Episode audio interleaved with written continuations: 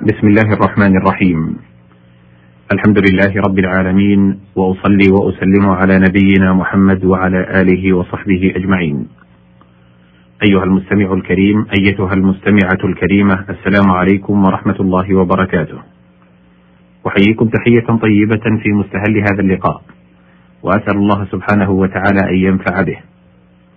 حديثنا حول مائدة كتاب الله سبحانه وتعالى بإيضاح بعض الألفاظ من خلال كلام العرب الفصحاء في الشعر والنثر قد توقف عند مادة الكاف والفاء والراء. في قوله تعالى في سورة آل عمران وغيرها إن الذين كفروا الكفر أصله التغطية والستر. وسمي الكافر الشرعي كافرا لأنه ستر الحق وغطى عليه.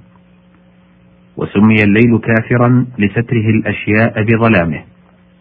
قال ثعلبة بن صعير المازني يصف الظليم والنعامة ورواحهما إلى بيضهما عند غروب الشمس فتذكر ثقلا رفيدا بعدما ألقت ذكاء يمينها في كافري.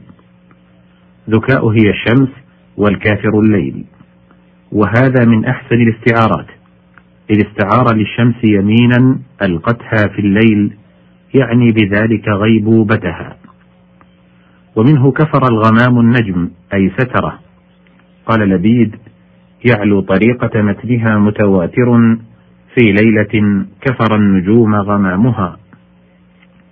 وسمي الزارع كافرا لستره البذر بالتراب. ومنه في أحد القولين قوله تعالى أعجب الكفار نباته. أي الزراع. والثاني أنهم الكفار شرعا ومنه أيضا الكافور وهو اسم أكمام الثمرة التي تكفرها. قال العجاج كالكرم إذ نادى من الكافور. وكفر النعمة سترها بعدما بعدم أداء شكرها لأنه إذا شكرها نوه بذكرها فأظهرها. وإذا كتمها ولم يشكرها فقد سترها وغطاها. وغلب الكفر في تغطية الحق والدين والكفران في تغطية النعمة وجحودها. والكفور مصدر للكفر مستعمل في جحود الوحدانية وجحود النعمة معا.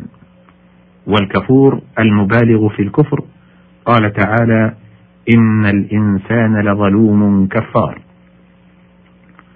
وقوله تعالى إنا هديناه السبيل إما شاكرا وإما كفورا. تنبيه على أنه عرفه الطريقين كما قال تعالى وهديناه النجدين فمن سالك سبيل الشكر ومن سالك سبيل الكفر. وقوله عز وجل جزاء لمن كان كفر يعني به نوحا ومن جرى مجراه من الأنبياء عليهم السلام وفي معناهم من أمر بمعروف ونهى عن منكر مخلصا فيه لربه. وقوله تعالى فكفارته أي فالذي يمحوه والكفارة ما يستر الذنب. سميت بذلك بصفة من أمثلة المبالغة نحو ضرابة وعلامة نحو كفارة القتل والظهار واليمين والتكفير ستر ذلك. وقوله تعالى لكفرنا عنهم سيئاتهم أي محونا كأن لم توجد. ونحوه قوله تعالى إن الحسنات يذهبن السيئات. وقوله تعالى كان مزاجها كافورا. سمي الكافور لستره الأشياء بطيبه ورائحته كما سمي الكمام كافورا لستره الثمرة. وفي الحديث لا ترجعوا بعدي كفارا. قال أبو منصور فيه قولان. أحدهما من كفر إذا لبس سلاحه لأنه ستر نفسه ومنه قوله قول الفرزدق حرب تردد بينها بتشاجر قد كفرت آباؤها أبناءها. والثاني أن يقول أحدهم للآخر يا كافر. ومن كلام معاوية رضي الله عنه أهل الكفور أهل القبور. يعني أنهم لبعدهم عن الأمصار وأهل العلم والأدب بمنزلة الموتى سمي كفرا لستره أهله. الكاف والفاء والفاء. قال الله سبحانه وتعالى في سورة الفتح وهو الذي كف أيديهم عنكم الكف المنع.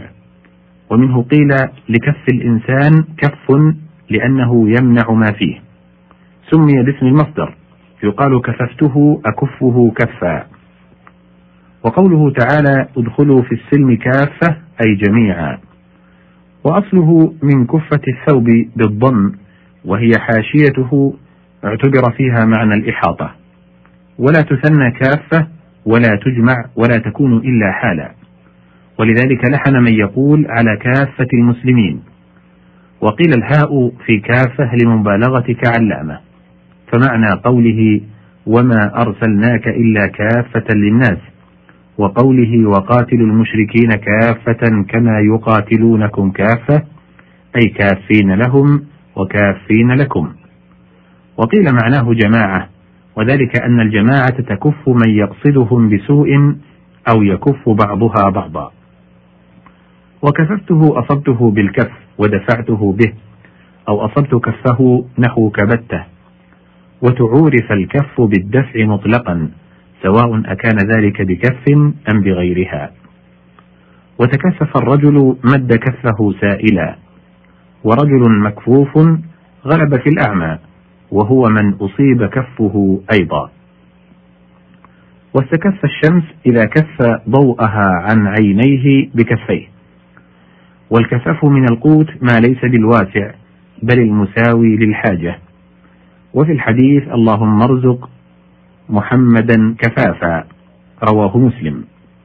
وكفكف تكرير كف نحو كبكب تكرير كب.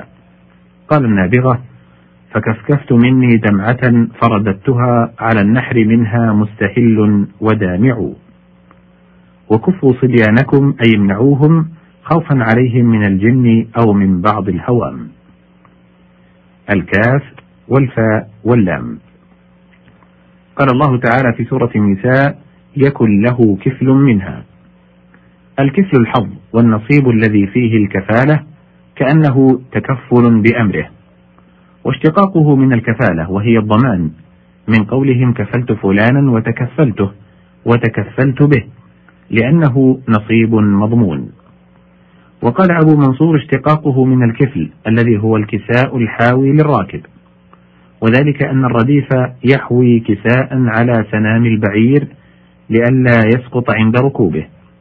فكأن ذلك النصيب حافظ لصاحبه كما يحفظ الكساء الراكب وقد آل الأمر أن المادة تدل على الحفظ فإن الكفالة بمعنى الضمان تقتضي ذلك كما يقتضيه الكساء المذكور. قوله تعالى يؤتكم كفلين من رحمته أي نصيبين يحفظانكم من المعاصي الموقعة في الهلكة.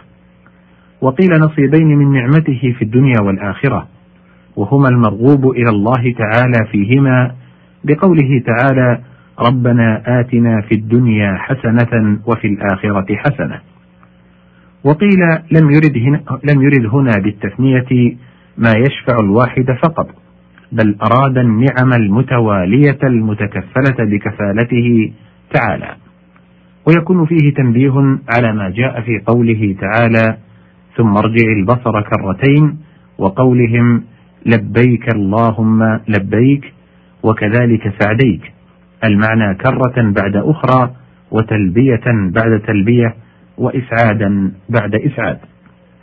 وقوله تعالى وكفلها زكريا قرئ بالتخفيف على معنى أن زكريا كفلها وحفظها من كل ما يسوءها وتكفل بأمرها.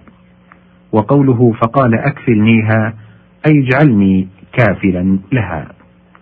هنا ينتهي وقت هذه الحلقة وقد بقي في هذه المادة بقية. نكملها إن أذن الله سبحانه وتعالى في لقاء تال. أشكر لكم طيب استماعكم.